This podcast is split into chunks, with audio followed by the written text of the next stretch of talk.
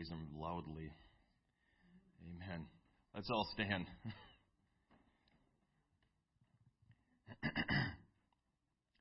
As we go to the Lord in prayer this morning, let's remember this service, uh, but let's really remember our faith promise service during the second service. Uh, Scott and uh, Valerie Stevens are going to be with us, uh, presenting their burden, their mission, uh, and they're going to be directing us to give uh, sacrificially, to give in faith to the work of missions. Amen. This is a, I will continue to say it.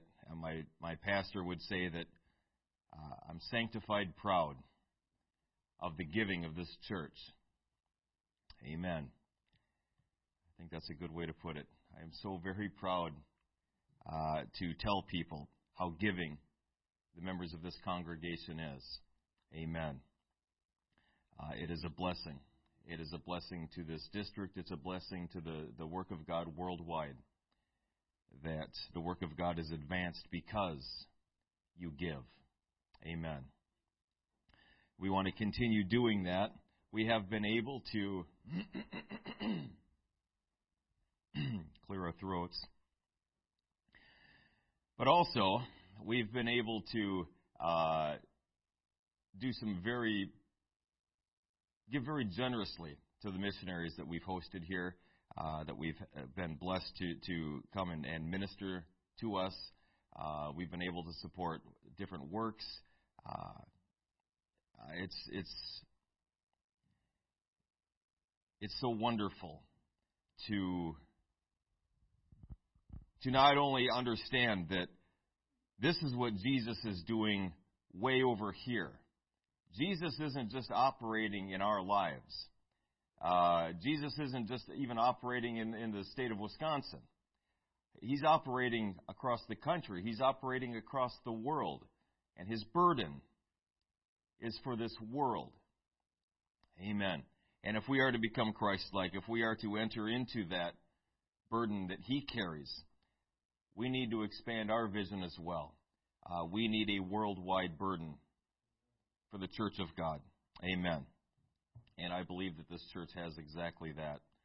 And I am so thankful for that. So let's pray for our service. Uh, uh, Brother Stevens is going to be doing our Faith Promise service. Let's pray for that. Let's pray that God would minister in this service according to our needs. Amen. As always, this is His service. We are His people. This is His church body. Amen. And we want to, as always, ever see His will done. Not ours, not mine. His will be done. Amen. Lord Jesus, you're an awesome God. We are so thankful for you. We are so thankful for your so great salvation, for this opportunity you've afforded us this morning to enter into your presence. This is the day that the Lord has made. We will rejoice and be glad in it. Oh, hallelujah, Jesus. Another day to serve you, another day to demonstrate our love and our faithfulness to you. Hallelujah, Jesus. Our thankfulness for the great and wondrous things that you've done in our lives. We pray, Lord Jesus, for these services, that you administer bountifully, wondrously, miraculously in this place. I pray, Lord Jesus, that during the, the as these services continue, that we would draw nigh unto you. That our faith and our confidence and our trust would be placed in you. That we would hear from the Lord this morning. That we would hear your voice, that we would receive your direction, and that we would have a heart to obey. Above all else, Lord Jesus, that your mighty name would be glorified in this place. And all these things we ask in Jesus' name. Amen. Amen. God bless you. Thank you for standing. You can be seated. Brother Bob, would you pass those uh, books out at this time? Uh, he already has.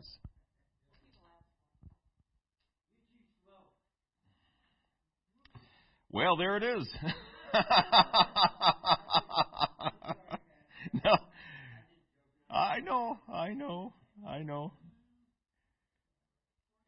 We'll have justice later.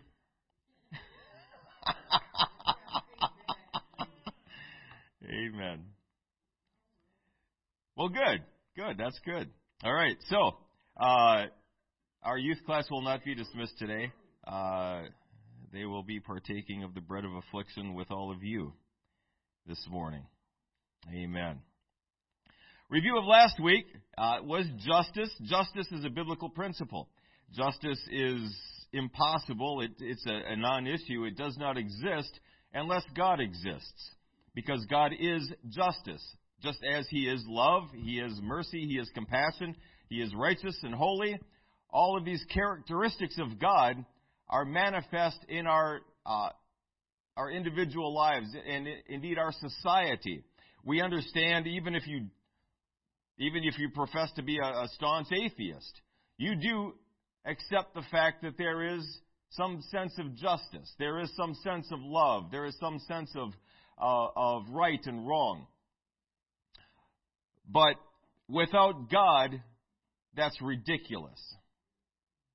We all know that it exists, but nobody else can explain why it exists.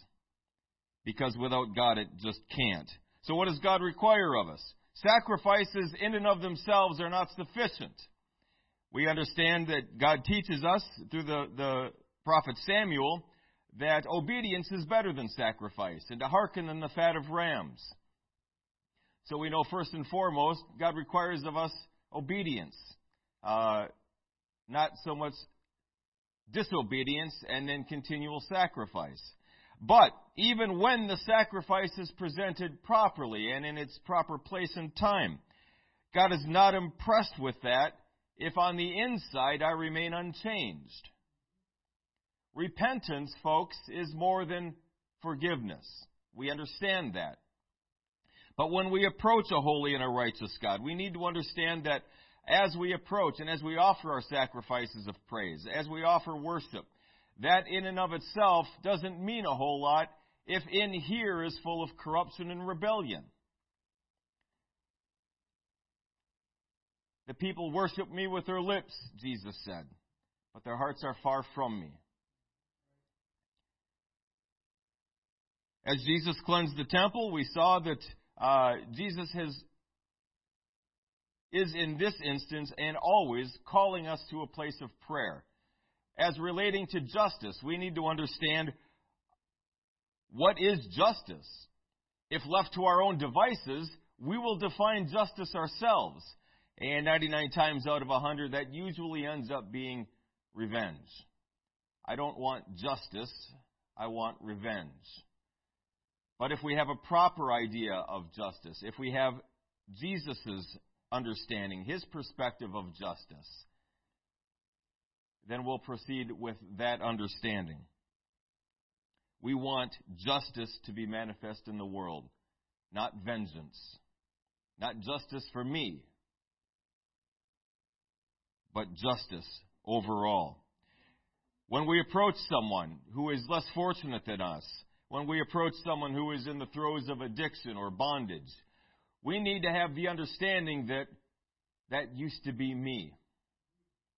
We can't thumb our nose at them. We can't look down on them because, except by the grace of God, that would still be me.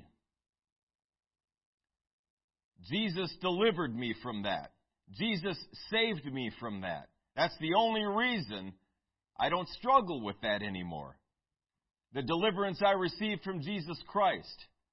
They need the same deliverance. We used to be them. We used to be where they were at. We're not now by the grace and mercy and power of God. So when we approach them, when we, when we seek to minister to those needs, we can do so from a position of compassion and mercy, not condemnation and judgment. Amen. Daily devotions, uh, day one, rather than focus on communicating the deep truths of Scripture to someone, maybe simply trying to love them enough to minister to their needs would be sufficient. Amen. And we understand that uh, in a lot of a lot of cases this is true.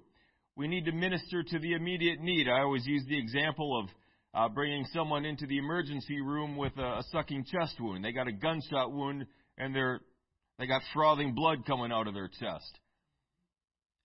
Well, through the course of events, you realize that the man has high blood pressure. He has a little bit of cholesterol problem. Probably will need to be dealt with at some point. But now is not the time to deal with that. Now we got to worry about the sucking chest wound. That's the immediate need. Once we take care of that, then maybe we can start worrying about the man's lifestyle choices. And conversely, when we when we're ministering to someone, they have some immediate needs that, that need to be taken care of right now. They have pain in their body that they can hardly focus right now because of the pain. They got a situation in their family or at work that's that's so consuming them. They're, they're, they can't sleep, they can't eat. And I can try to, to minister the gospel. I can try to, to give them a Bible study. And I hope you understand where I'm coming from with this. People just aren't always ready to receive that. They're not in a position where they can receive that. But if I'll lend a sympathetic ear, a shoulder to cry on, someone available to them when they, when they need something, Folks, that goes a long way. And when those needs are taken care of, they're going to be very willing to listen to the gospel.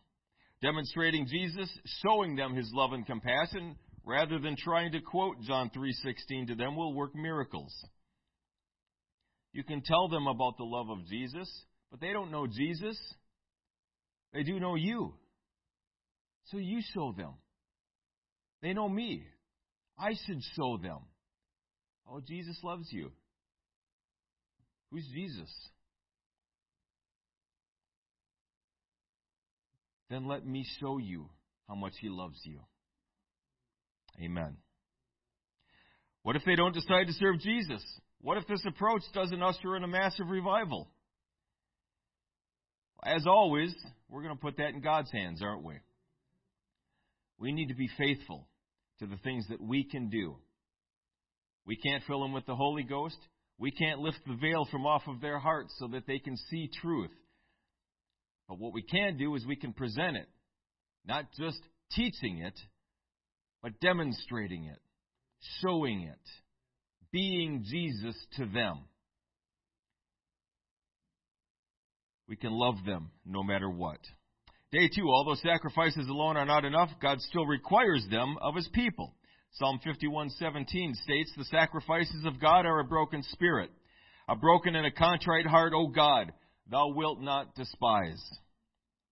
Amen. When we offer to God those things that are broken and destroyed and worthless, he will exchange them for us and give us things that have everlasting value. What a sweet gig that is. That's a sweet deal, folks. We think these things are worth an awful lot, though, don't we? We think the things in our old lives, those, those are really important. Those really matter. Those are, those are, those have value. That's why sometimes we're so hesitant to give them up. But if we will just simply surrender them to Jesus, because folks, when we do get a, a, a, an eternal perspective, when we do get the mind of Jesus, we begin to understand that these things are truly without value. They have no value whatsoever. God is willing to take them and in return give us something that has eternal value. What an awesome thing.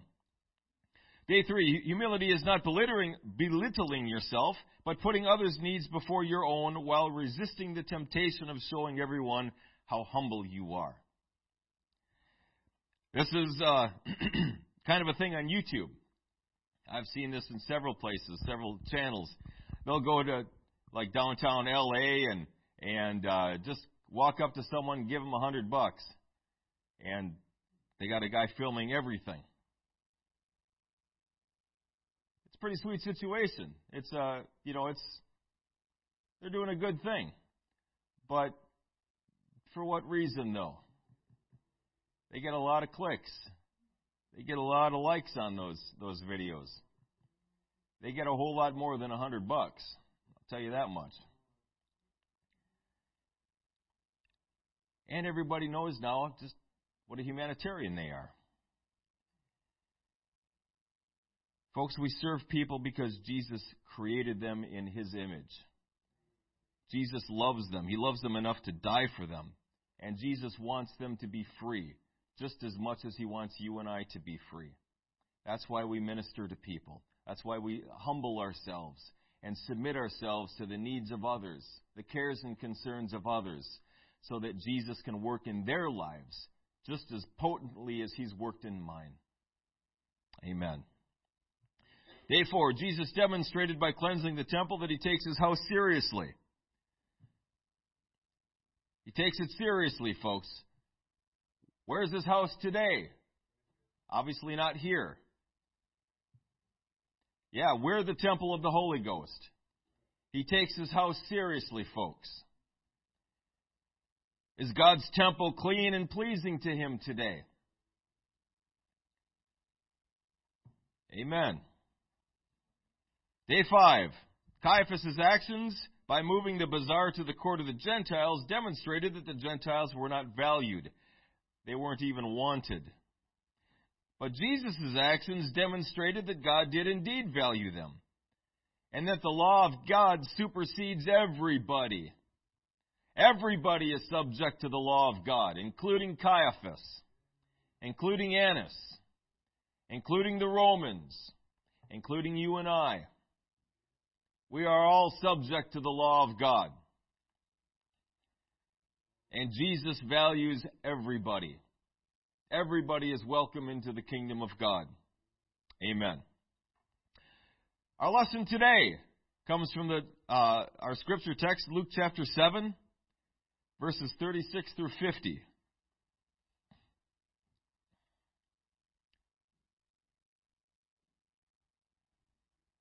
Luke chapter 7, beginning with verse 36, we read this.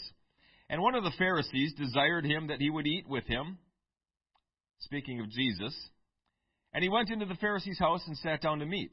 And behold, a woman in the city, which was a sinner, when she knew that Jesus sat at meat in the Pharisee's house, brought an alabaster box of ointment, and stood at his feet behind him, weeping, and began to wash his feet with tears, and did wipe them with the hairs of her head, and kissed his feet, and anointed them with the ointment. Now when the Pharisee which had bidden him saw it, he spake within himself, saying, This man, if he were a prophet, would have known who and what manner of woman this is that toucheth him, for she is a sinner. And Jesus answering, hearing his thoughts, said unto him, Simon, I have somewhat to say unto thee. And he saith, Master, say on. There was a certain creditor which had two debtors. The one owed five hundred pence, and the other fifty. And when they had nothing to pay, he frankly forgave them both. Tell me therefore, which one of them will love him most?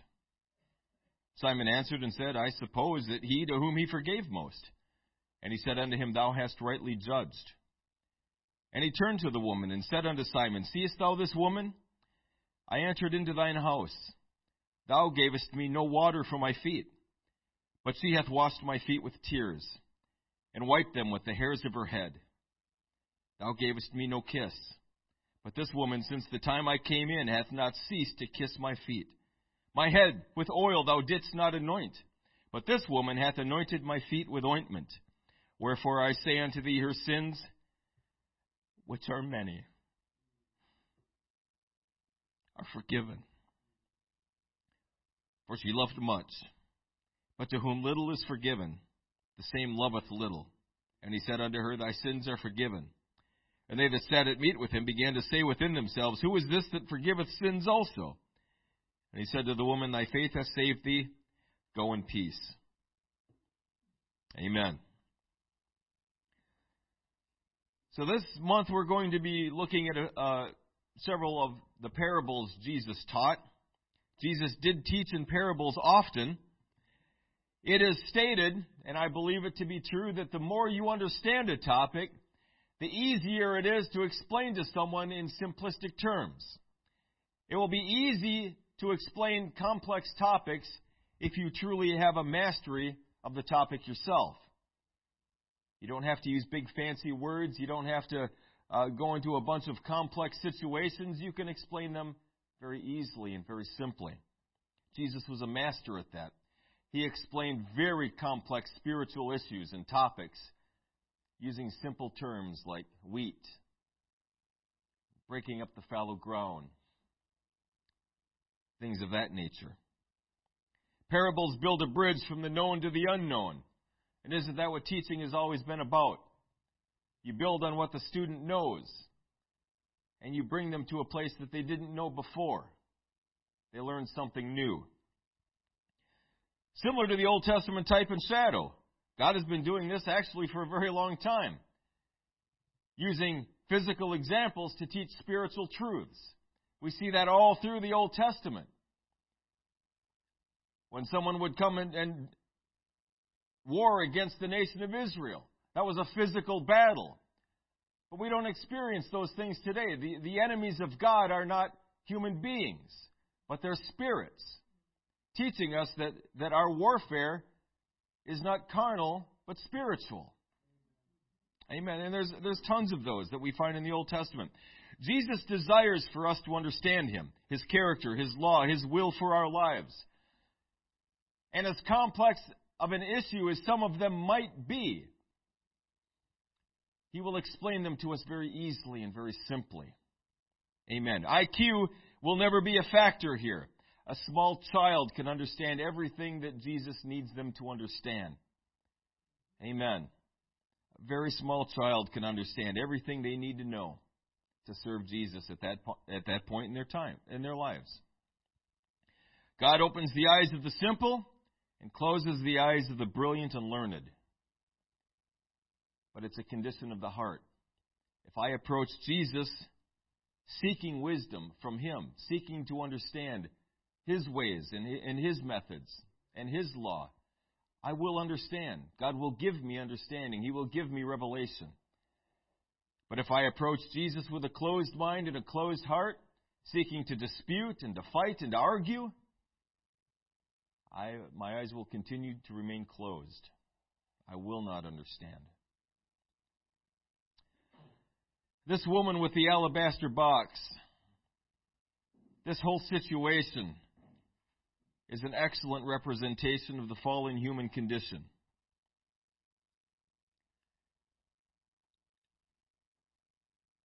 We understand the Bible teaches us that there is none that doeth good.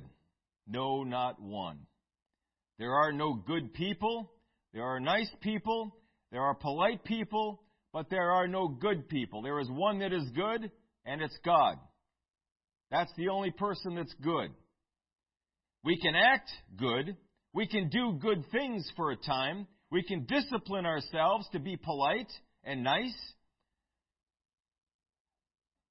But again, that's something that we can force ourselves to do. What we can't do is change who we are. And our actions at some point or another will always conform to who we are.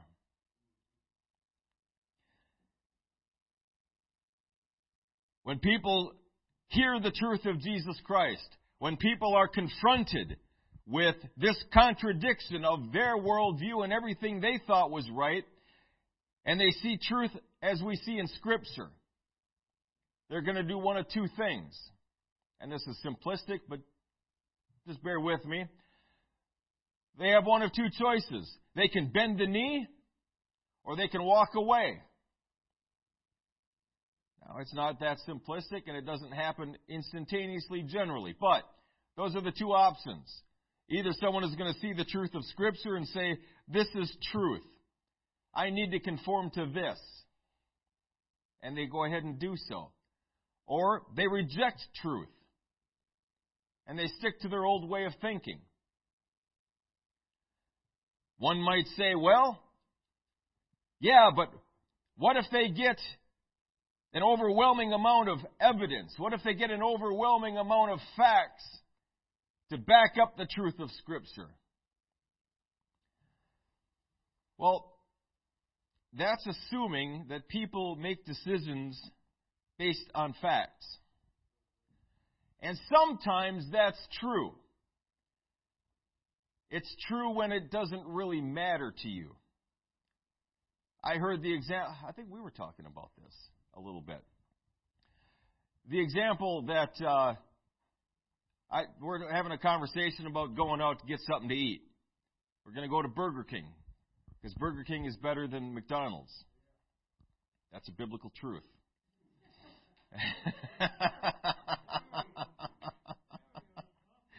no, it's not. It's not. yeah. So we're talking about, and we're, yeah, the Whoppers are on sale today for a buck ninety nine. The other person's like, no, they're not. They're three fifty. Now we got two truth statements here, don't we?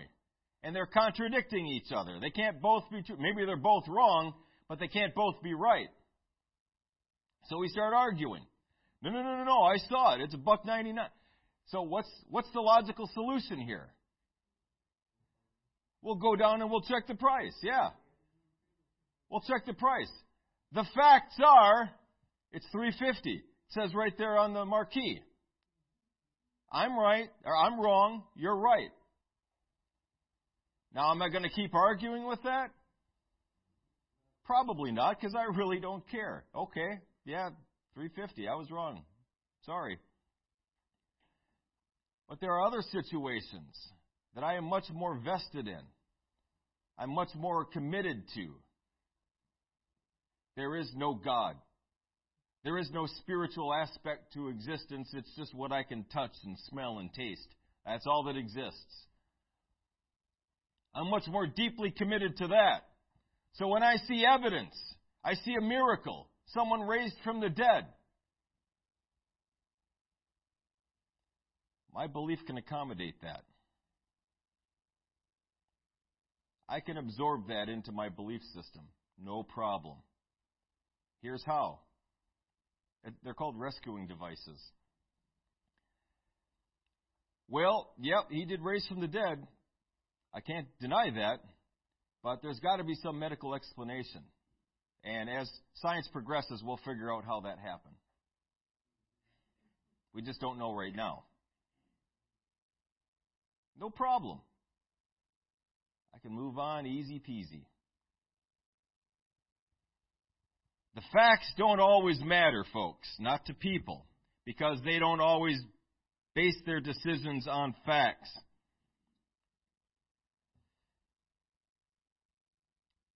Let's consider Simon here for a moment. He knew that Jesus raised a widow's dead son back to life. He's heard about the miracles surrounding Jesus' ministry.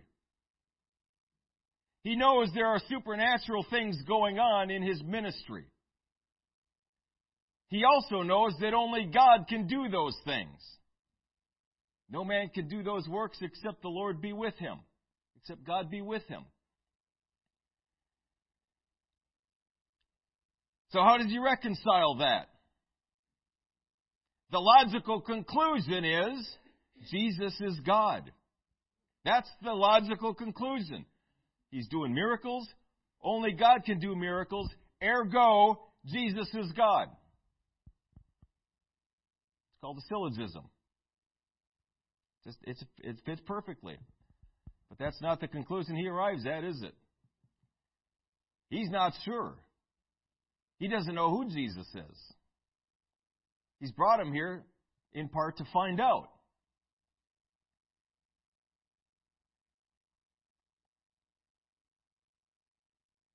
How about Lazarus and the rich man? Luke 16, 27 to 31 states this. He said, I pray thee therefore, Father, this is Lazarus speaking from Sheol, that thou wouldest send him to my father's house. For I have five brethren, that he may testify unto them, lest they also come into this place of torment. Abraham saith unto him, They have Moses and the prophets. Let them hear them. Seems a little flippant, right? But it's not. He said, Nay, Father Abraham, but if one went to them unto them from the dead, they will repent. They see someone raised from the dead, they'll, they'll change their lives around. He said unto him, If they hear not Moses and the prophets, neither will they be persuaded though one rose from the dead. Amen. I've heard a story about a, a man who believed he was dead. I don't know if I've mentioned this here or not, but Forgive me if I have. He believed he was dead. He was seeing a psychiatrist. And the psychiatrist was going through these different arguments, trying to demonstrate, well, well, this fact, this fact You believe this about dead men? Okay, well this is this is not true with you.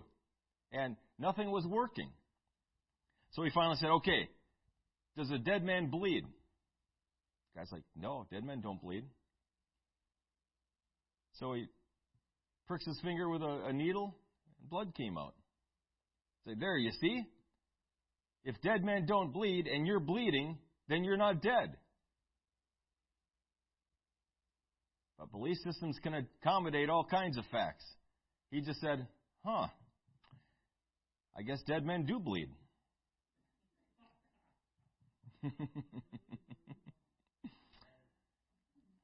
no problem. We can absorb that fact and move on just fine. Amen. The difference between Simon and the woman. There were some differences between these two that I want to I want to focus on just a little bit. One was their spiritual condition. Simon was, according to the law, more righteous than the woman. We can't deny that. He was a man of God, a Pharisee. The woman was, according to Jesus, however, more thankful than Simon.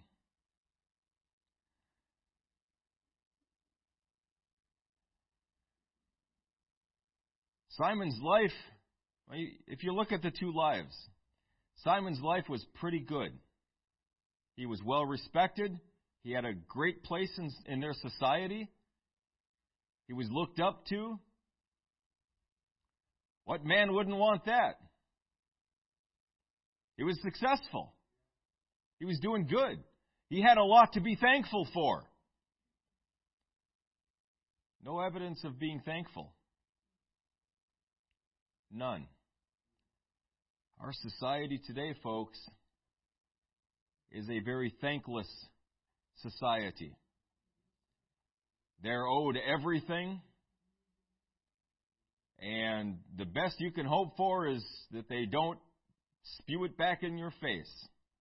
The best you can hope for is that they just walk away and don't say anything after you've given everything to them. Amen. But, folks, the more thankful we are, the more blessed we're going to be. This woman was in a miserable condition. But she was remembering where she used to be. She was remembering where she was before Jesus came onto the scene. She was remembering. Now, I've tried to figure out once and for all whether this is Mary Magdalene they're talking about or not. There seems to be some uh, people argue that. So I don't know if it's Mary Magdalene or not. If it is, she was delivered from demonic possession. We do know she was a harlot. That's a hard life, folks. I don't care what way you slice it. That's a hard life. They may make it look glamorous. And, and I guess a few of them do. But folks in here, they're being destroyed every day. That destroys someone on the inside. Just selling your body for money. There's nothing glamorous, there's nothing good about that. The woman was focused on her own wretchedness and her need for forgiveness. And she was so thankful that she received it. She was so thankful to this one who had come into her life and fixed everything. Fixed it, just took care of it. Simon was focused on the woman's sins and completely exempted himself. Did Simon have sin in his life? Of course he did. Of course he did. They were both sinners before God.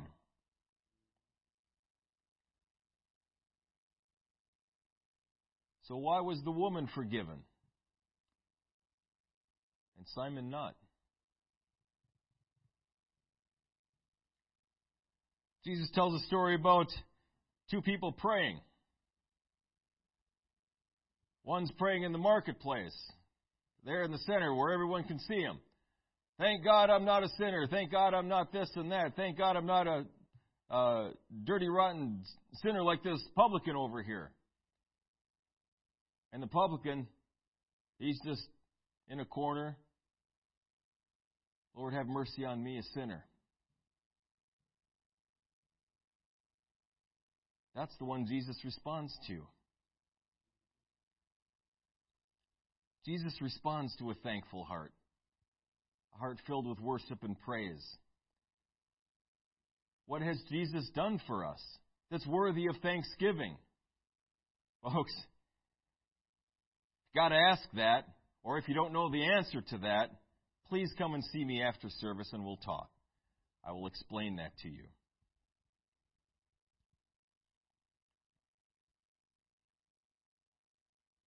Let me bring it down a little bit closer.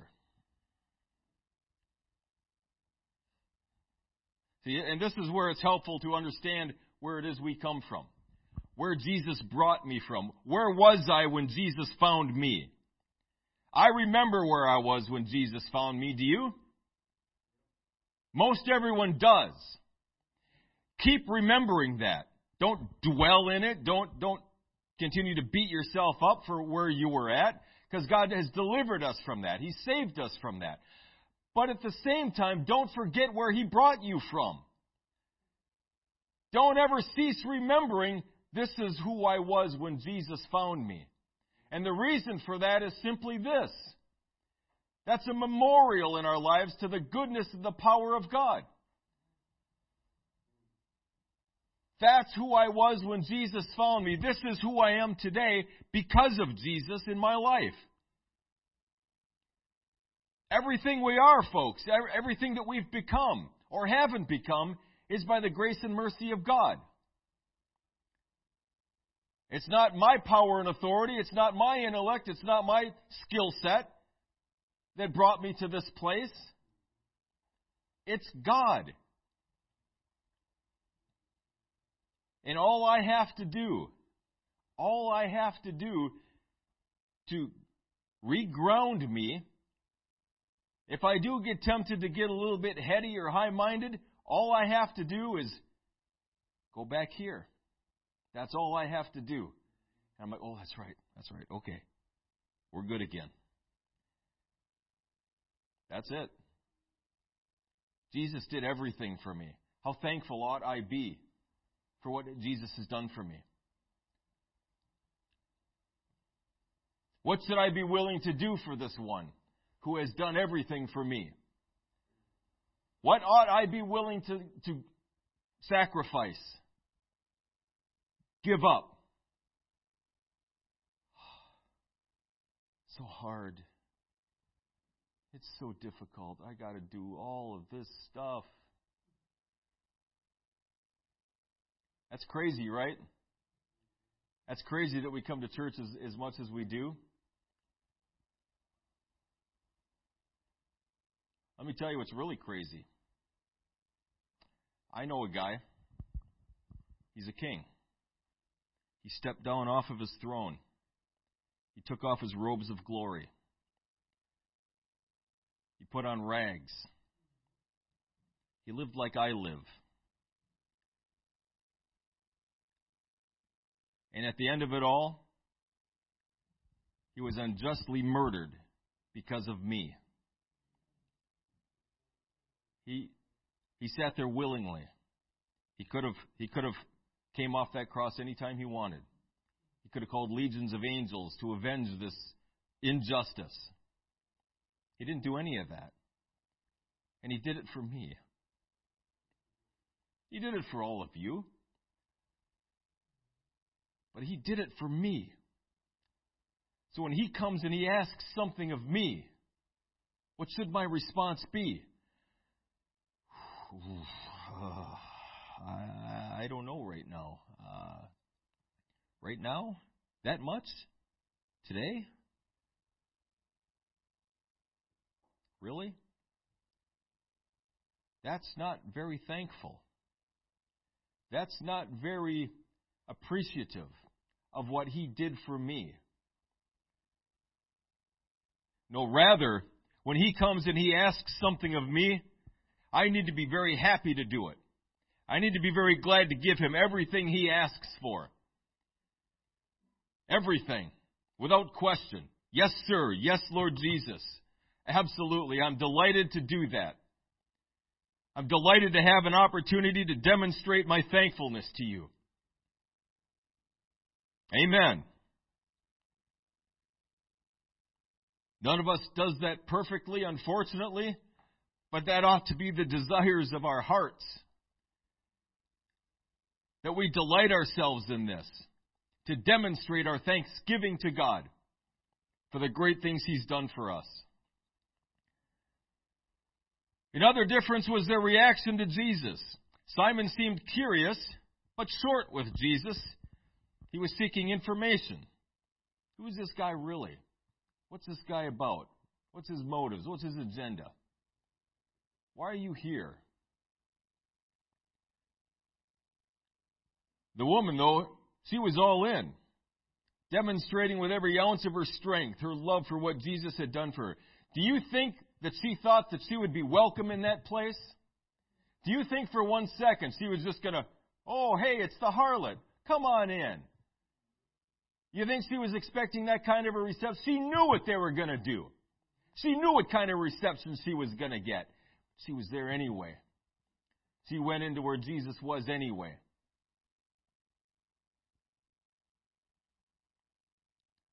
Why the stark contrast in reactions? Why do some people fall at, at Jesus' feet at, at, a, at an altar and weep and repent, while others stand in the back and mock and condemn criticize? Same service, same presence of God, same message, same everything. But one person responds one way, one person responds entirely different way. There were two thieves on the cross. One said, Lord, remember me when you come into your kingdom. And the other, all he could do was mock and ridicule.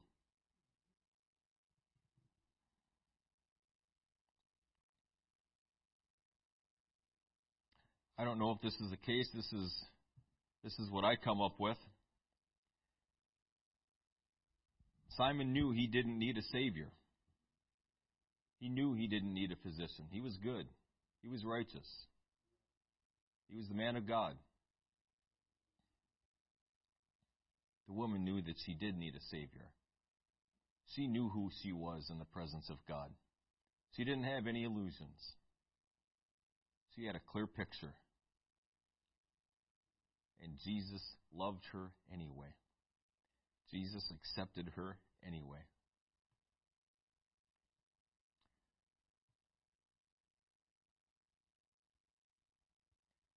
Jesus had done nothing for Simon.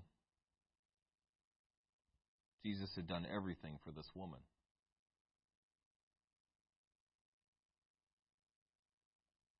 These two individuals represent two beliefs, maybe doctrines about humanity. Simon represents the man is basically good theory of human morality. Mankind is good. We decide to serve Jesus on our own when the facts are sufficient to do so. We do need a Savior, but our sin isn't a part of our nature, it's just what we do. I just stop doing it, we're good to go. We're basically good. The basic goodness of mankind. The woman represents the total depravity of man theory of human morality. Mankind is inherently evil through and through. Every part of us is thoroughly corrupt. We need a Savior not simply because of what we've done, but because of who we are. And in this parable, we can see both doctrines carried out to its logical conclusion. Amen. Romans 3 10 through 18 says, As it is written, there is none righteous, no, not one. There is none that understandeth, there is none that seeketh after God. They are all gone out of the way. They are together become unprofitable. There is none that doeth good, no, not one. Their throat is an open sepulchre. With their tongues they have used deceit. The poison of asps is under their lips, whose mouth is full of cursing and bitterness. Their feet are swift to shed blood. Destruction and misery are in their ways, and the way of peace have they not known. There is no fear of God before their eyes. Who is the apostle referring to here? The Philistines? The Edomites? Human beings.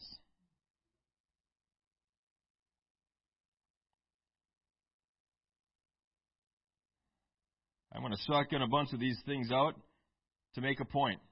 Romans 3:23 For all have sinned and come short of the glory of God. Mark 10:18 Jesus said unto him Why callest thou me good there is none good but one that is God. Colossians 3:5 and 6 Mortify therefore your members which are upon the earth fornication uncleanness inordinate affection evil concupiscence and covetousness which is idolatry for which things sake the wrath of God cometh on the children of disobedience. Jeremiah 17:9 The heart is deceitful above all things and desperately wicked. Who can know it? Ephesians 2 and 3 Among whom also we had our conversation in time past in the lusts of our flesh, fulfilling the desires of the flesh and of the mind, which and were by nature the children of wrath, even as others. Psalm 51 and 5 Behold, I was shapen in iniquity, and in sin did my mother conceive me. 1 Corinthians 2:14 But the natural man receiveth not the things of the Spirit of God for they are foolishness unto him. Neither can he know them because they are spiritually discerned. Romans 8, 7 and 8 says, Because the carnal mind is enmity against God, for it is not subject to the law of God. Neither indeed can be. So then they that are, that are in the flesh cannot please God. Folks, we need a very good understanding.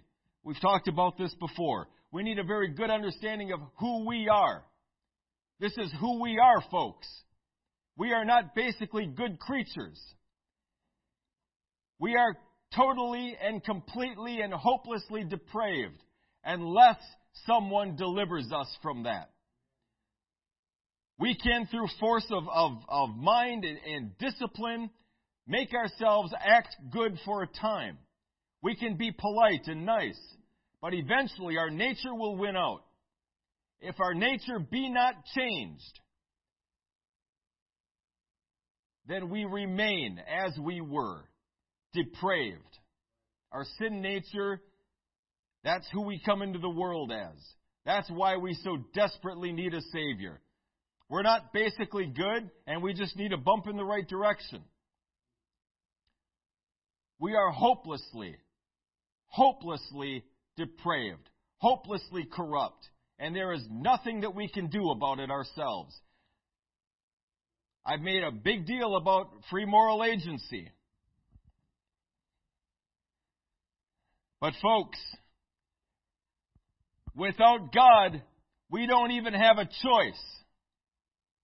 Without God, the only choice we have is to serve our master. That might be the flesh, that might be the enemy, you know, whatever it is, we're going to serve that. Thank God Jesus came and gave me another option. He gave me another choice.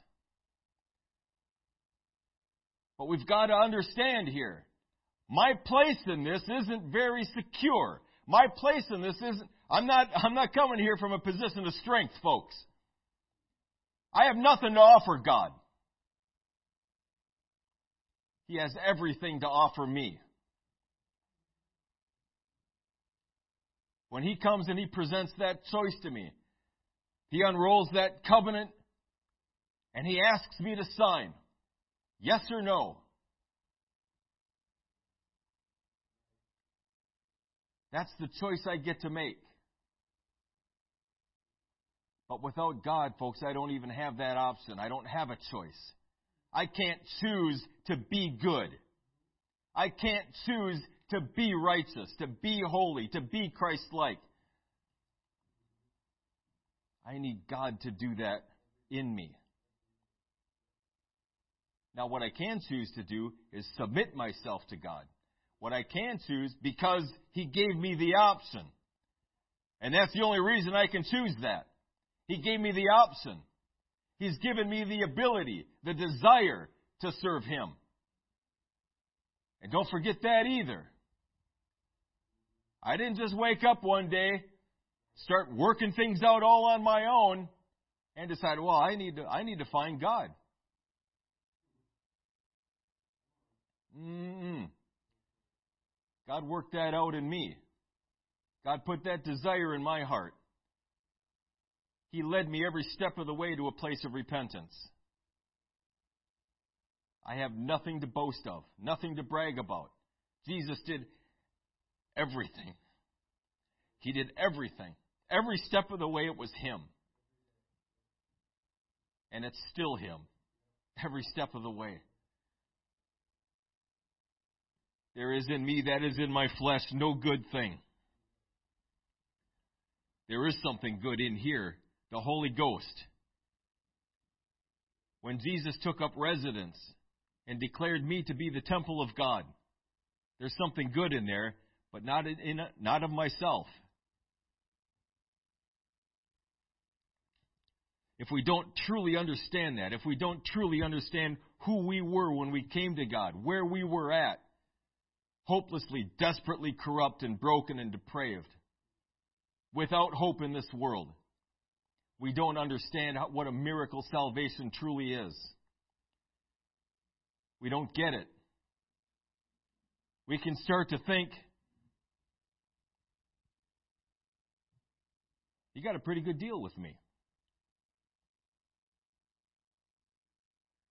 And there are some people I, I could almost see them saying it. And the reason is they have so much talent, they have so much ability, they have, I mean, God could do so much through this individual. As if that mattered.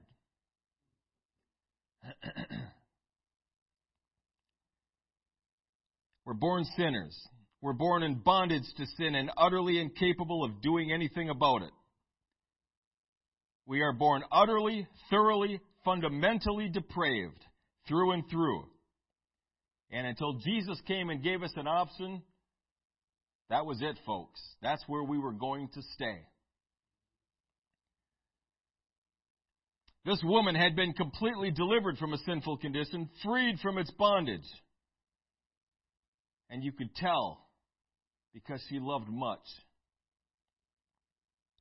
I believe her response came from the understanding of who she was before Jesus and who she is now because of Jesus. When we have that same understanding, church, this is who I was before Jesus came into my life. This is who I am now because of what Jesus has done for me. We're going to love him much. We're going to be so very thankful for what he's done in our lives. Simon had not been affected by Jesus at all. I doubt he's even a prophet. He doesn't even know that this woman is a sinner.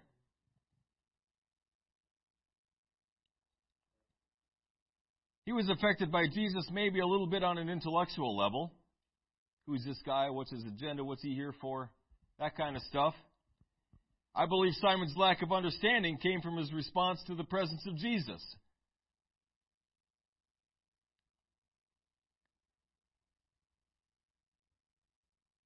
People respond in very different ways.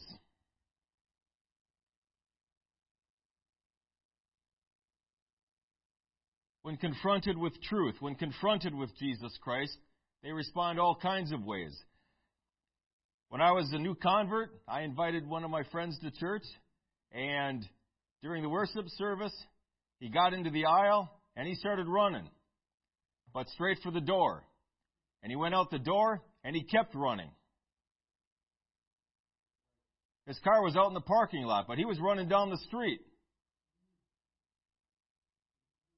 He finally came back and got in his car and left. I was like, you know, this is like my fourth or fifth church service. I didn't know if this was normal or not. I had no idea what was normal in this place. but people respond differently to the presence of God. Some people get angry. Some people get angry when they feel the presence of God. Matthew 10, 34 through 36 says, Think not that I am come to send peace on earth. I came not to send peace, but a sword. For I am come to set a man at variance against his father, and the daughter against her mother, the daughter in law against her mother in law, and a man's foes shall be they of his own household. Do you think preaching against people's very nature is going to be divisive? You bet it is. You bet it is. And if you're worried about offending people, I mean, I'm not saying be stupid about it. Don't cram it down people's throat. Say it in love. But, folks, say it. People will hate this doctrine. The world hated him. Why is that? John 7 7. The world cannot hate you, but it, me it hateth, because I testify of it, that the works thereof are evil. And when you shine a great big spotlight on all the maggots and the cockroaches that are squirming around underneath that old oak stump, they don't like it much. Those spirits, they start to get riled up. The spirits of man start to get riled up too.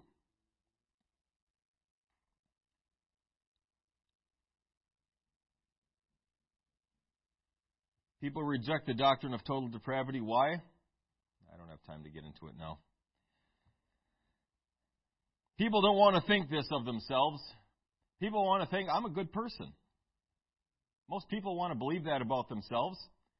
I pay my taxes. I love my spouse, love my kids, have a good job. I go to work on time, pay my bills, obey the law. I'm a good person. I even volunteered down at the homeless shelter. Okay?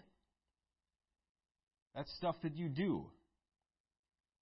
And even the stuff that we do, folks, even this good stuff that we do, comes from a heart of rebellion. It comes from a nature who's at its core hates God and wants to overthrow Him. That's our nature, folks. You can act one way. People can act any way they want. I can fake being an extrovert for a time. I know what to do.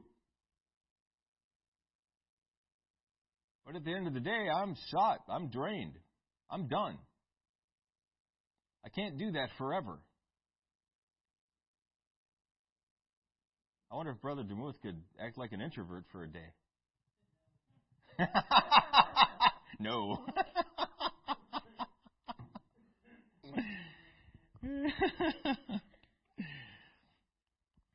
Just posing a question.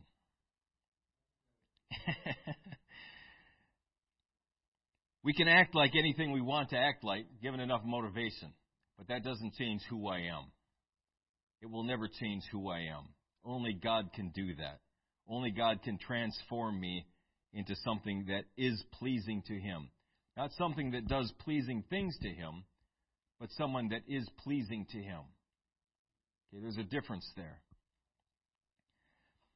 Another reason people don't want to accept this is it grates against human experience because there are good people in the world.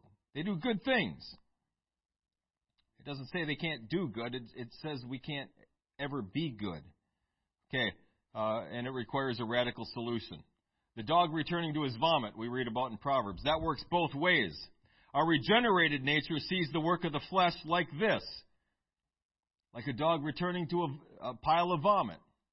But our fallen nature sees God's law and character the same exact way, like a pile of vomit. And we've got to get that understanding. How desperately our old nature hates the law of God. How much in rebellion we were before Christ came into our lives. We understand that. We understand what a miracle salvation is. Amen. Let's all stand.